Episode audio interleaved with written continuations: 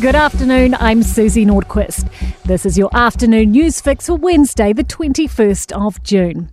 The Prime Minister says revelations of more missteps from Michael Wood have made his cabinet position untenable. Chris Hipkins today announced Wood's resignation, saying he not only held Auckland Airport shares, but also holdings in a family trust in Chorus, Spark, and Australian National Bank. Hipkins says Wood assured him two weeks ago, when he was stood down as Transport Minister, that there were no other issues. It's become evident, therefore, that not adequately managing his airport shares was not an isolated incident, and it was therefore not appropriate for Michael to continue as a minister. Nationals leader Chris Luxon says Michael Wood should have been sacked from cabinet as soon as those revelations began about his shareholdings. The Prime Minister has also announced changes to disclosure rules, including more frequent reporting and an escalation process. Luxon says he is surprised that wasn't already in force. It's not unreasonable stuff, but the bottom line is Chris Hipkins is weak, he hasn't managed his team, and he hasn't managed the culture inside it. Meanwhile, Michael Wood has apologised to the Prime Minister and to the country. In a statement, Wood says the shares were historic holdings that were in his family trust before he was a trustee. He says because of this, he paid limited attention to them. There are grave fears for five people on a submersible that's missing in the Atlantic, with searchers preparing for bad news. A former sub commander says people don't generally come back from the bottom of the ocean.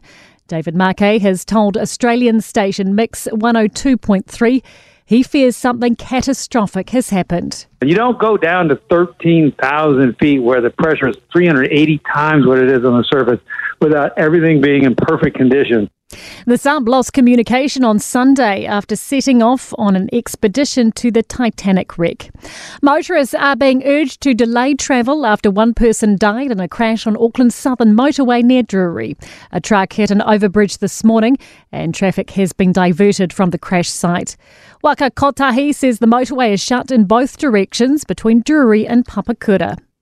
The cost of strawberries could be a casualty of recent severe weather and labour shortages. A likely shortage of plants means that growers and retailers will produce less than in previous years. 13.5 million strawberry plants were sold last year, but only 9 million are on offer this year.